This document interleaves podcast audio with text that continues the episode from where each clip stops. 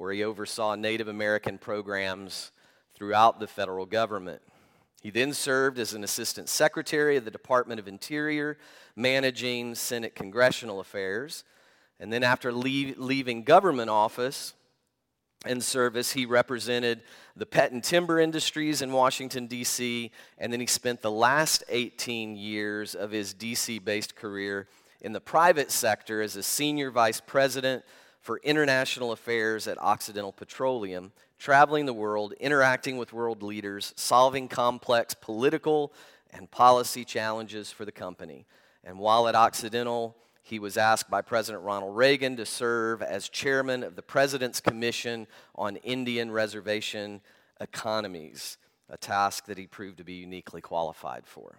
Now, while my Uncle Bob was never officially in a position as an ambassador, you can see from that description how much of his life and career was performing ambassador like responsibilities, representing someone far more powerful than him, representing something far broader than his simple scope and being a, a voice and a mouthpiece for the sake of those who he represented. Well, the last time that I was here with you, we took some time to look through Ephesians chapter 4, if memory serves. And today we're going to look here in 2 Corinthians 5. Again, this morning, like last time, is about the church understanding our role, the church understanding what it is that God has called us to be and to do. And so, if you would, we're going to begin with verse 11, and I'm going to read through the end of the chapter. And I don't know exactly what the tradition here is, but uh, I've begun to do something that's meaningful to me and if you are able, would you stand for the reading of God's word? If you are not physically able, I certainly understand that, and we would ask you just to stand with us in your hearts. 2 Corinthians chapter 5, beginning with verse 11. Therefore, knowing the fear of the Lord, we persuade others. But what we are is known to God, and I hope it is known also to your conscience. We are not commending ourselves to you again, but giving you cause to boast about us, so that you may be able to answer those who boast about outward appearance and not about what is in the heart. For if we are beside ourselves, it is for God. If we are in our right mind, it is for you. For the love of Christ controls or compels us, because we have concluded this that one has died for all, therefore all have died. And he died for all, that those who live might no longer live for themselves, but for him who for their sake died and was raised. From now on, therefore, we regard no one according to the flesh. Even though we once regarded Christ according to the flesh, we regard him thus no longer. Therefore, if anyone is in Christ, he is a new creation. The old has passed away. Behold, the new has come. All this is from God, who through Christ reconciled us to himself and gave us the ministry of reconciliation. That is, in Christ, God was reconciling the world to himself, not counting their trespasses against them, and entrusting to us the message of reconciliation. Therefore, we are ambassadors for Christ, God making his appeal through us. We implore you on behalf of Christ, be reconciled to God. For our sake, he made him to be sin who knew no sin, so that in him we might become the righteousness of God. May God bless the reading of his word, and you may be seated. Now, in verse 20, there's a key phrase there that I want, I want to really kind of think through a little bit this morning. Do you see it there? Ambassadors for Christ. Ambassadors for Christ. So the question is, what is an ambassador? Now, if you look in dictionaries or if you think about synonyms for this word ambassador, we might see things like a representative, an emissary, a mouthpiece, a messenger, a diplomat, right? All of those things kind of come to mind when you think about the role of an ambassador. If we look at the original language and the word that's used there, we look in the Theological Dictionary of the New Testament, it would say then that in line with the special sense of this word, one who is sent, it's the idea of to be or to act as one who is sent, to bring a message or to negotiate. Okay? So we're getting the sense of what Paul is meaning here when he says that we are ambassadors for Christ, that we are representing Christ, that we are a mouthpiece for Christ. Now, I understand, and we'll, we'll think about this in a moment. Uh, this is largely testimonial on Paul's part. What Paul is trying to do here in this moment, and to some extent with the book of Second Corinthians, is to clarify for the Corinthians because there have been some questions about his apostleship. There have been some questions about his right to say the things that he said, to speak about the things, and to do the things that he's doing. And so he's clarifying for these believers his position. And so much of this description, in a specific sense, is about Paul and his companions, but I don't think that we can miss the broader implications of it, can we?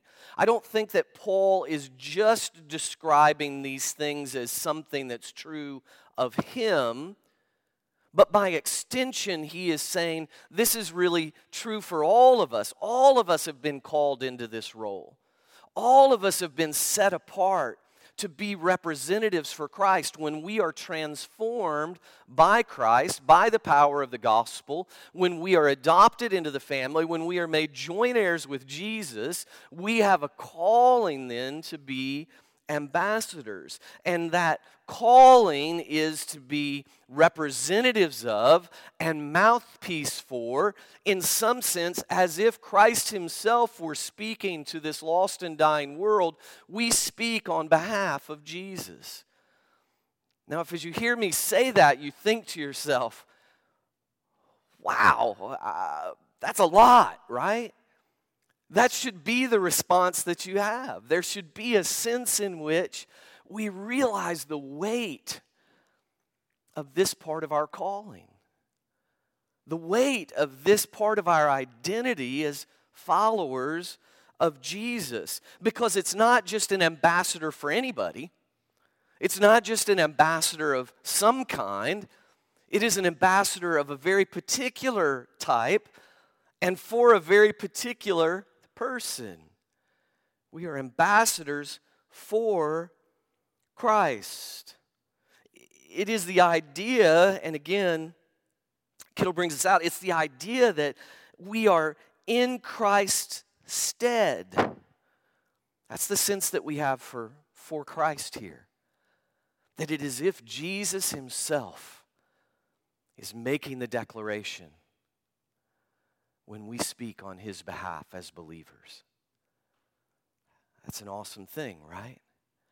I'm so glad that when he gave his great commission, he said, And I will be with you always till the end of the earth, right? Because otherwise, without his presence with us, without the power of the Holy Spirit working in and through us, I, I don't want this job, right? W- way too much for me way too much for you, way too much for any mere human to carry. But yet, empowered by the Spirit of God, we have been called into this beautiful task. Now, one of the things that I want to be clear about, as was true as Paul is writing these words inspired by the Holy Spirit to the church at Corinth, which was a train wreck of a place and at times a train wreck of a church, quite frankly. We are doing this in the midst of a broken world.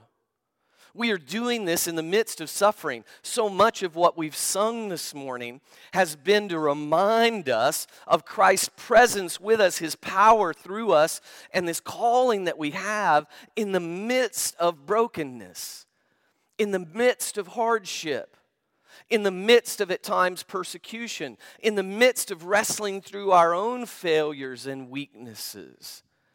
And so, this is not we're called to speak on Christ's behalf in the perfect, ideal setting. But no, we're called to do this in the midst of a fallen world.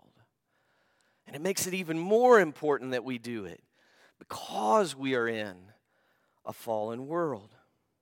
One of our core identities as Christ followers is that we are eyewitnesses. It's, I, think that's a, I think that's a very practical part of this ambassadorship that we have been called to. We represent the kingdom of Christ and are messengers of the hope that he brings.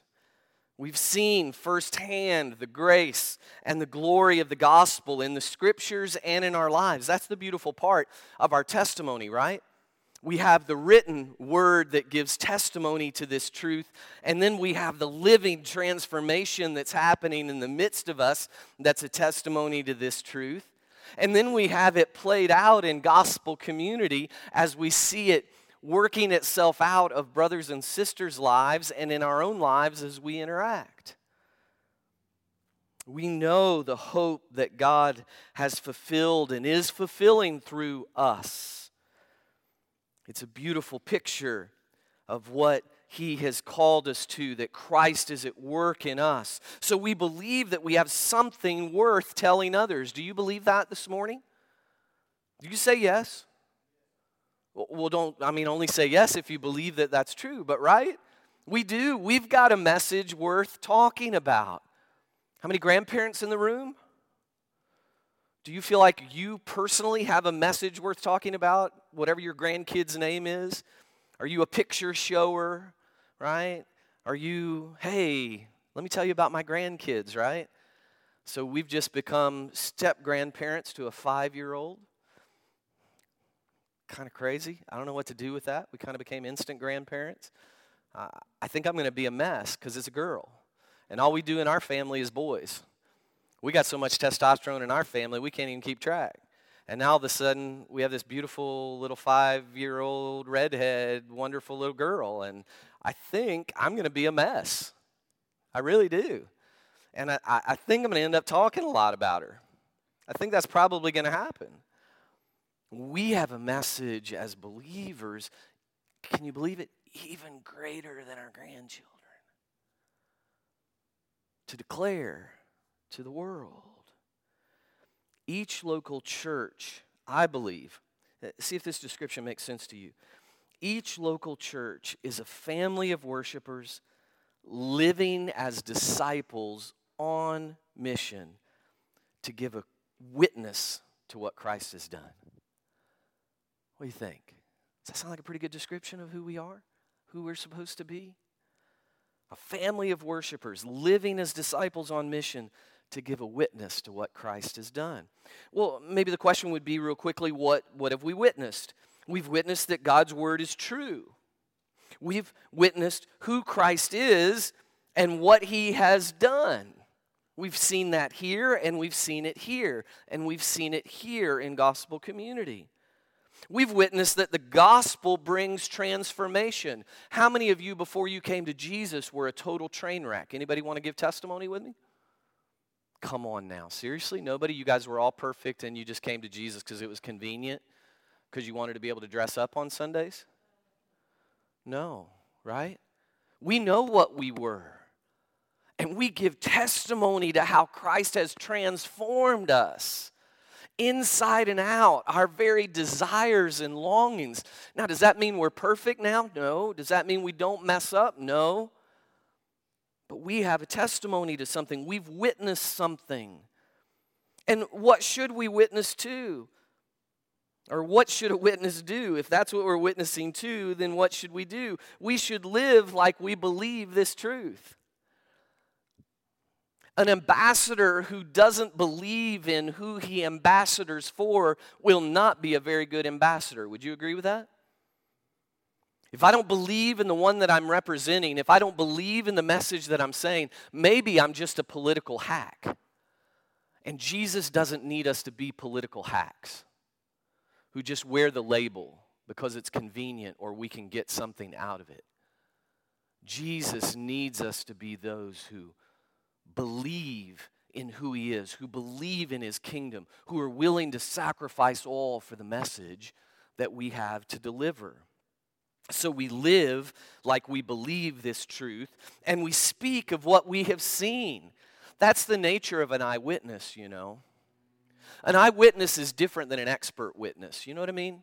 I'm not a lawyer or anything, but I watch a lot of lawyers on TV, and I've slept in a Holiday Inn Express, so I can give you some expert opinion here.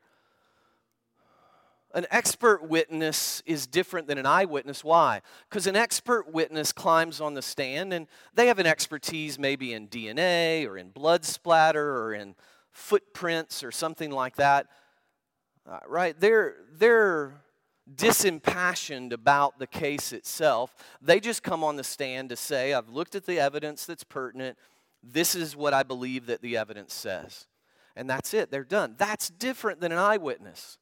Because an eyewitness comes on the stand and they're impassioned about, they're a part of what's happened, right?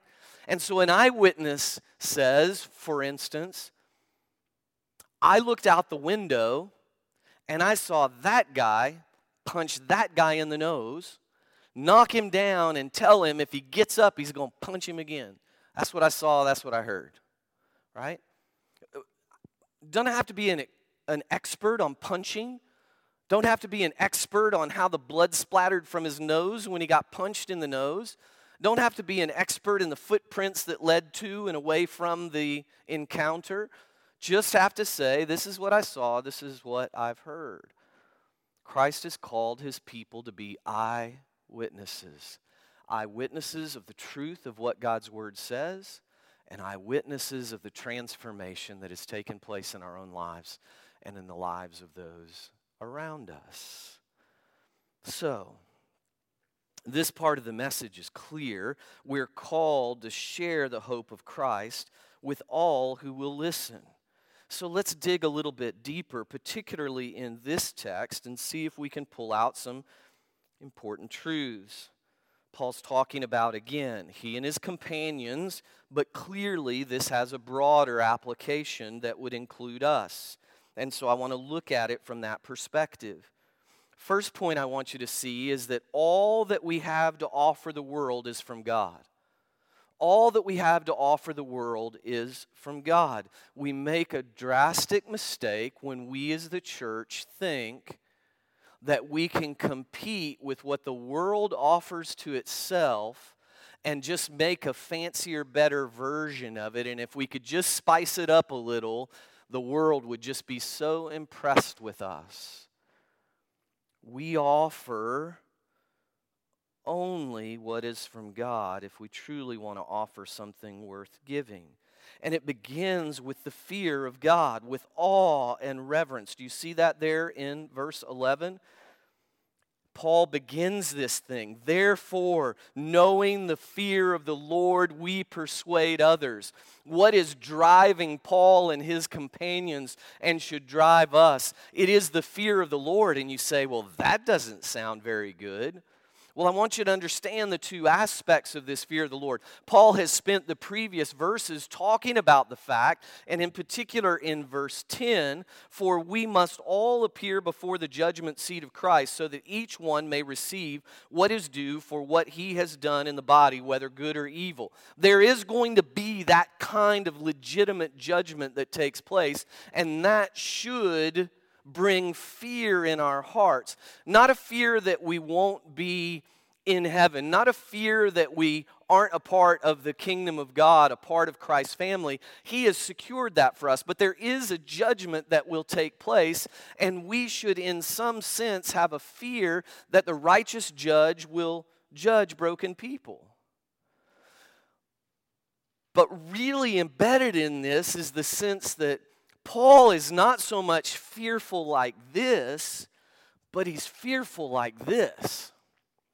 You get the distinction that I'm making? Not fearful in some cowering way that God is just mad at him and wanting to crush him. Because when God sees him, he sees the righteousness of Christ that has been imparted, imputed to him in his life. He sees him as justified.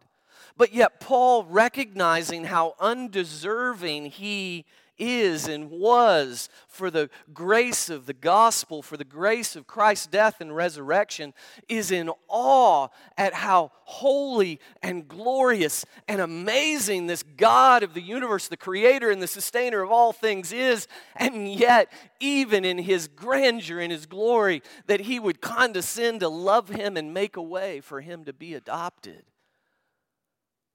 Paul's in awe. And because he's in awe, because he's amazed at this reality, he's not in awe that shuts his mouth, but he's in awe in a way that says, You got to hear this. I, got, I have something to tell you. You have to know what I know. He's like that woman at the well in John 4, who, having met Jesus, runs back with no fear of being shamed or shunned or scorned, runs back and says, Come, meet a man who told me everything that I'd ever done. I think we've found Messiah. Right? That's the kind of ambassadors that we are. Yes, in awe of God, in fear of His holy glory, but yet amazed by His grace and mercy, and therefore desiring to proclaim it to all who will listen, to persuade others. Not just a passing comment about it. Hey, you know, Jesus, he's really good. In Jesus' name, amen. Oh, I'm so glad I had a chance to share the gospel today. I think somebody at the next table may have heard me say in Jesus' name. It was awesome, right? Not that, but pressing into the lives of those around us to persuade and say, please, Please, I beg of you, please see this truth. See the God who has changed everything for me. The other thing that Paul recognizes and would remind us is that it's, it's not about us. It's not about us. Aren't you glad? See that in verse 12 and 13? We are not commending ourselves to you again but giving you cause to boast about us, so that you may be able to answer those who boast about outward appearance and not about what is in the heart. Apparently, part of what's going on here in Corinth is that there were some that came along and they said, Hey, we look way better than Paul. We sound way better than Paul. His little ragtag bunch, they don't have it together like we have it together. We got the next big program. You need to check this out. We, right? Paul says, No, it's not about all of those things. It's not about all of those things. What does he want them to? It's interesting that he says, We want you to be able to boast in us. What does he want them to be able to boast about? The transformation that's taken place. Remember who Paul was, right? Remember what Paul used to do for a living. He, he says it's not, it's not about us not about us. And then he goes on, for if we are beside ourselves, it is for God. If we are in our right mind, it is for you. I kind of like that statement, right? I, I, I, think maybe I might have my wife put that on my tombstone. And plenty of people will say, yeah, well, rarely was he in his right mind. So, but again, uh, what Paul is getting at here is that what we have to offer is to point people to Jesus. It's not about our smarts, it's not about our programs, it's not about our style, it's not about our swag, it's not about our, all those other things. It's about us simply standing bare before a broken world and saying, There's hope in Jesus. There's hope in Jesus. It doesn't have to be complicated. Because even at our best, all we can do is point to Jesus right? I can get all the degrees in the world. I can get more degrees than a thermometer. And all, all that I still have to offer is to point to Jesus. Point to Jesus. We make a mess of life sometimes. And you say, man, my life has been broken. I was this before I came to Jesus, or I've fallen in this way since I came to Jesus. It's all about Jesus. That's what you have to offer. It's not you living a perfect life that you have to offer. It's not you having it all together that you have to offer. It's not you having answers to all the questions that you have to offer. It's Jesus that you have to offer. We have past that illustrate those failures and weaknesses. Let, let, me just ask you to be bold for a second. Anybody raise their hand and say, I've got some junk in my past that I really hope nobody else ever finds out? I'm looking at y'all not raising your hands. You know that, right? Okay. Yeah. And I'm looking at some of you that are raising your hands really high, and I'm thinking, okay, what's going on there? No, I'm not thinking that at all. What we have to offer the world is what we have from God. That's what matters. That's where hope is. That's it. Let me go on quickly. Gospel hope is our driving force. Gospel hope is our driving force. You see how he transitions into verse 14? For the love of Christ controls us. How many in here have NIVs this morning? Anybody have an NIV? Okay. And NIV says what instead of controls?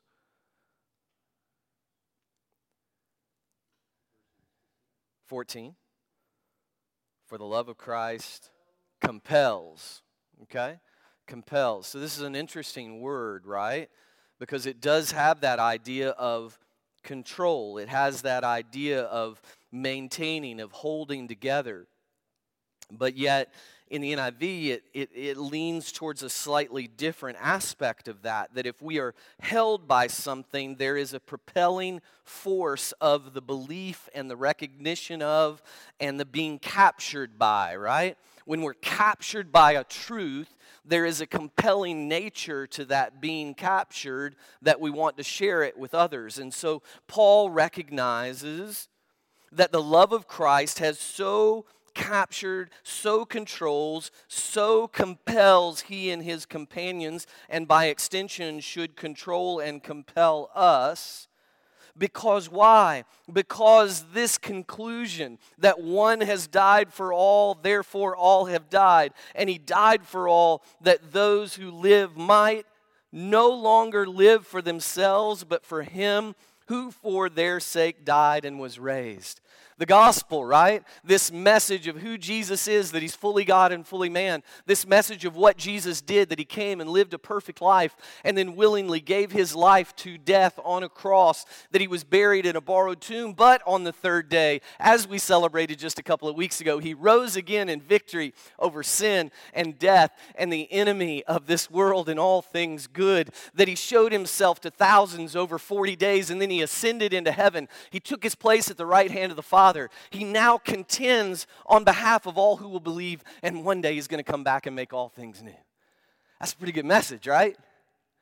That's a pretty good thing. That's an amazing thing. And that truth, Paul says, has so captured his heart that he can't do anything else. He's compelled by it, by the love expressed in that message, that God himself would condescend to save him, that he can't help but tell anybody who's willing to listen. Brothers and sisters, that ought to capture our hearts too. We ought to be those kinds of ambassadors, compelled, driven by. Our role is because of and for reconciliation. All right, so we live for the one who died and rose for us. If we have died, we are called then to live again. Look at Ephesians 2, make a side note of that, and go back and look at Ephesians 2 1 through 10. See the beauty of that there. For by grace are you saved through faith, not of yourselves, a gift of God, not of works, so that no one should boast. And then verse 10 For we are his workmanship, created in Christ Jesus for good works, which God prepared beforehand that we should walk in them. Do you see the beauty of what's going on here in this transformation? Okay, so all that we have to offer the world is from God. Gospel hope is our driving force. And then we are ambassadors from and of reconciliation. From and of reconciliation. When we get down into that final paragraph here, from now on, therefore, we regard no one according to the flesh, even though we once regarded Christ according to the flesh, we regard him thus no longer. Therefore, if anyone is in Christ, he is a new creation. The old has passed away. Behold, the new has come. This transformation has taken place. What does he mean by this transformation? We start getting into that in verse 18, 19, and then into 20, right? All this is from God who through Christ reconciled. Now, if you don't like the word reconciled, you can't read this passage because it shows up like 50 million times, okay? Who through Christ reconciled us to himself and gave us the ministry of reconciliation. That is, just in case that's not clear enough, that is in Christ, God was reconciling the world to himself. So God is making it right with fallen humanity through the person and work of Jesus Christ, not counting their trespasses against them, that is mercy, and entrusting to us the message of reconciliation. So, embedded in this is hope and love and mercy and grace. This idea of mercy that we don't get what we do deserve, this idea of grace that we get what we don't deserve, this transforming work that is played out by Christ in his death and resurrection and that we then have been made messengers, proclaimers, heralds, ambassadors of this reconciliation. Can you see when you, when you read it like this that it, we ought to be overwhelmed with the fact of how could we not? Right? I think sometimes we ask the wrong question in the church when we think, how am I going to share my faith? How am I going to talk to people about Jesus? When the question really ought to be how can we not?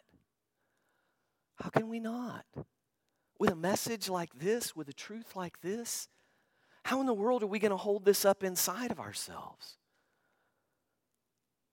I know how it happens. It happens because we get distracted by the world. It happens because all this junk of the world starts sticking on us and, and cluttering up our lives, and we get to messing up our priorities and thinking this is more important than this, and this, and this, and this, and this question should be how, how, how could we not?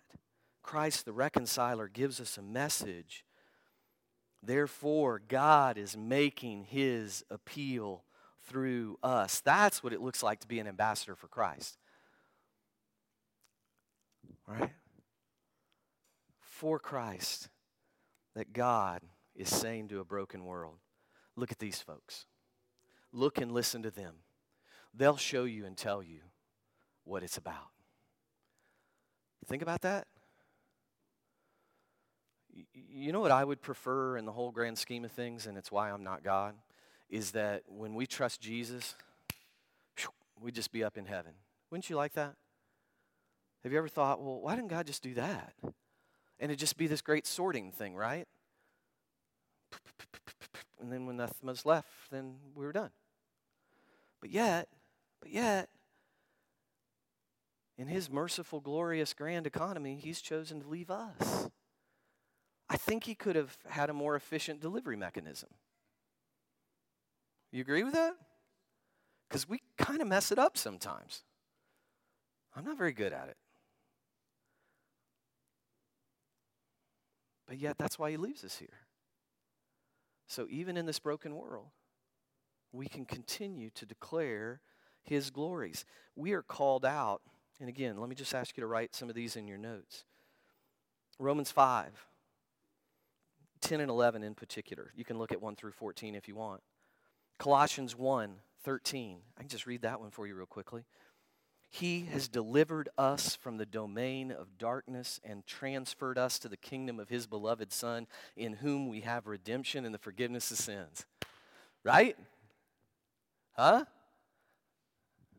You guys just heard that, right? Should I read it again? I don't want you to miss it.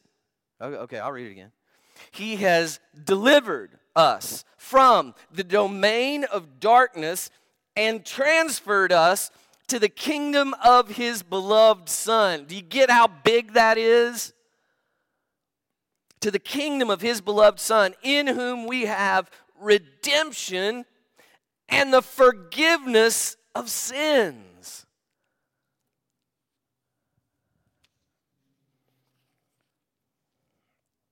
our minds ought to just be blown by what God has done for us. We are called to be ambassadors, appeal makers. You represent Christ's kingdom because you are reconciled through the gospel. If you're here as a believer today, you are called to proclaim the kingdom of reconciliation. And so that means it's about leading a life of influence for the sake of the gospel. Our life, how we live, is the full complement to what we say. These two things are married together. What you say and how you live ought to be bound together, and both should be a vital illustration, drawing living pictures of this truth of reconciliation. Sadly, today, many agree with the old saying attributed to Mahatma Gandhi, who said, I like your Christ, but I do not like your Christians. Your Christians are so unlike your Christ. May it never be said of us, brothers and sisters.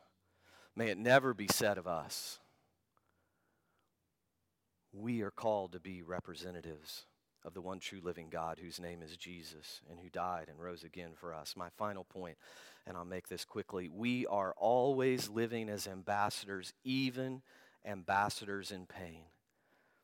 Every believer is a messenger of something. You're an ambassador for a kingdom. You're a messenger of something good, bad, or indifferent. You are a messenger. We like the idea, I'll be honest with you though, right? And this is the final point that I want to make here is that we like the idea of the ambassador who wears the super nice suit. Isn't that what comes to your mind when you think of the word ambassador, right? You think of a man or woman who's like, man, they are put together. They are put together, and maybe they live their life out in this very beautiful paneled office, right? And they're hobnobbing with all the big wigs, right? I'm an ambassador. Look at me, you know, right? They just look good. They're just right. But yet, but yet, that's not how ambassadoring always is. Frankly, for most of us, that's never how ambassadoring for Jesus is. We're not in those kinds of circles. It's not about having it all perfect. It's not about everything being just pristine. And my question is should we not be ready in the midst of trials and tribulations, struggles and pain, whether our own or others, to share the hope that has come only through Christ? Consider what Paul says, and we read it earlier. I read it for you Ephesians 6 in particular verse 19 and 20. And also pray for me that words may be given to me in opening my mouth boldly to proclaim the mystery of the gospel for which I am an, you ready for this? Ambassador in chains. Well, no, thank you very much, Paul. We appreciate the call to be ambassadors, but we like the dressed up wood panel office version of ambassador.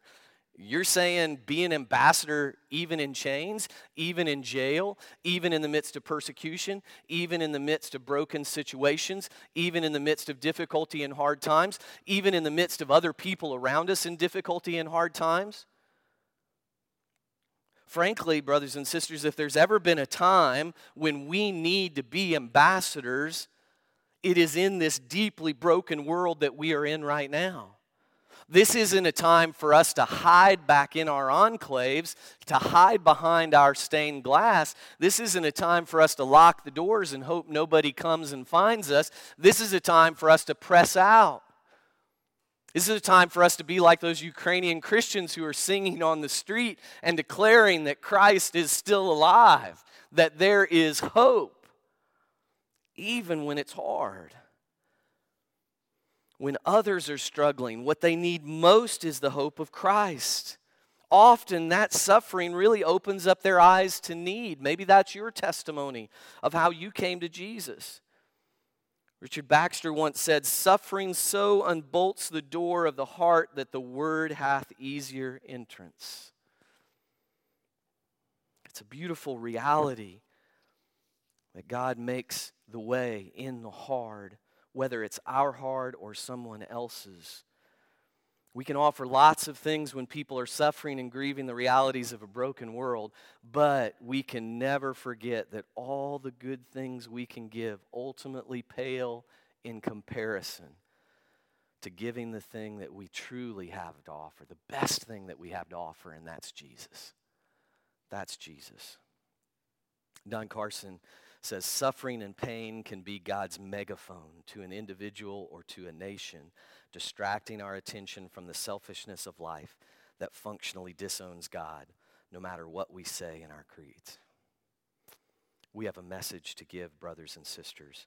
I get it. Sharing Jesus can be scary no matter the circumstances. Sharing Jesus when someone is hurting or when we're hurting can be even scarier. But it doesn't make it, but doesn't it make the most sense that we offer genuine gospel hope when there's genuine hurt? Genuine gospel hope. I've heard many amazing story of men and women who found their rock bottom. But when they found their rock bottom is when they found the hope of Jesus. That's the testimony that we have. So, the question is who are we influencing for the gospel?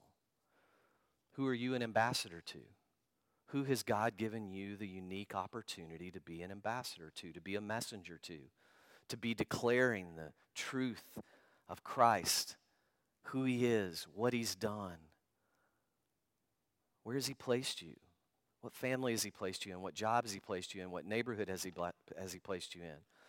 What spheres of influence has he placed you in? What, what about this church? You've been here for all of these years. What's going on in this community? Where are the bridges for the gospel in this community for you as a family of faith? What does that look like for you to be ambassadors together, for, for you, for, for you to be a display of the kingdom of God right here in the midst, right in the entry point to J Town?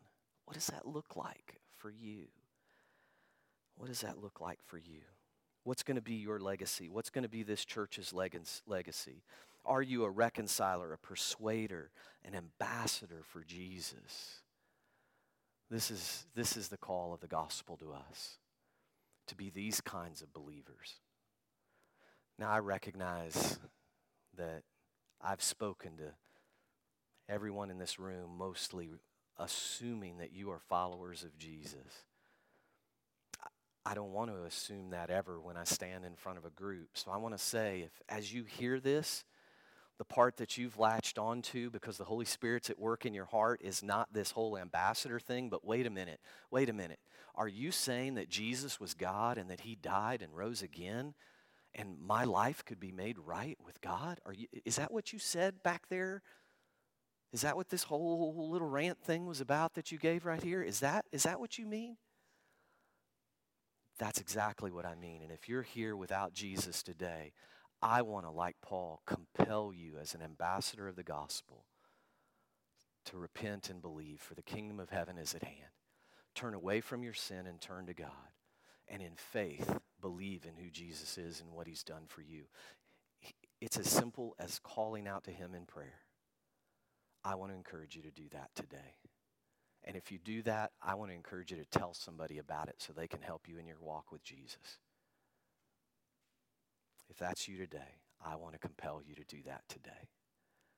Believers, if it's that person in the room or that person in your neighborhood or your workplace or your family or wherever God takes you, the question today will we be ambassadors for the kingdom? What does that look like for you and for you corporately? Maybe there's some things that you need to clean out repent of, get straight in your heart so that you can be that ambassador for Jesus. Maybe there's some fear that you need to set aside. Maybe you need to seek out and get some tools that might help you. Whatever the case may be, I want you to take the steps to do that today as we get ready to sing. I'm going to pray for us, then we're going to sing this closing hymn, and I want you to think about it as being a time just to really reflect, to listen to the Holy Spirit, seek his wisdom, and be obedient to what He calls you to today. Father God, we love you and we thank you for your grace and your mercy to us. And God, I ask today, Lord Jesus, please, I ask today that if there is one here, Holy Spirit, if there's a person here who does not know you, maybe they've heard this message a bunch of times, maybe they've been around church, maybe they've grown up in church, but they've never given their life and entrusted themselves fully to your care to your grace and mercy and love, I would ask you today that you would draw their hearts to you and that they would confess and believe today in Jesus. Father, for the believers here in this room, Holy Spirit, I ask that, that you work in our hearts That you help us to overcome our fear, our doubts, our trepidations, our confusion about what it is we're supposed to be doing. And, and God, that you would strip that away and let it be the simple fact that we're just, we're just eyewitnesses telling people what we've seen and heard of the glorious grace of the gospel. Let us, let us today make a fresh commitment in our hearts that as believers, we will be ambassadors of the hope of the gospel. It's the only thing, it's the only thing that broken people have to count on. Let us be those who would proclaim. In Jesus' name, amen and amen. Why don't you stand with us and sing?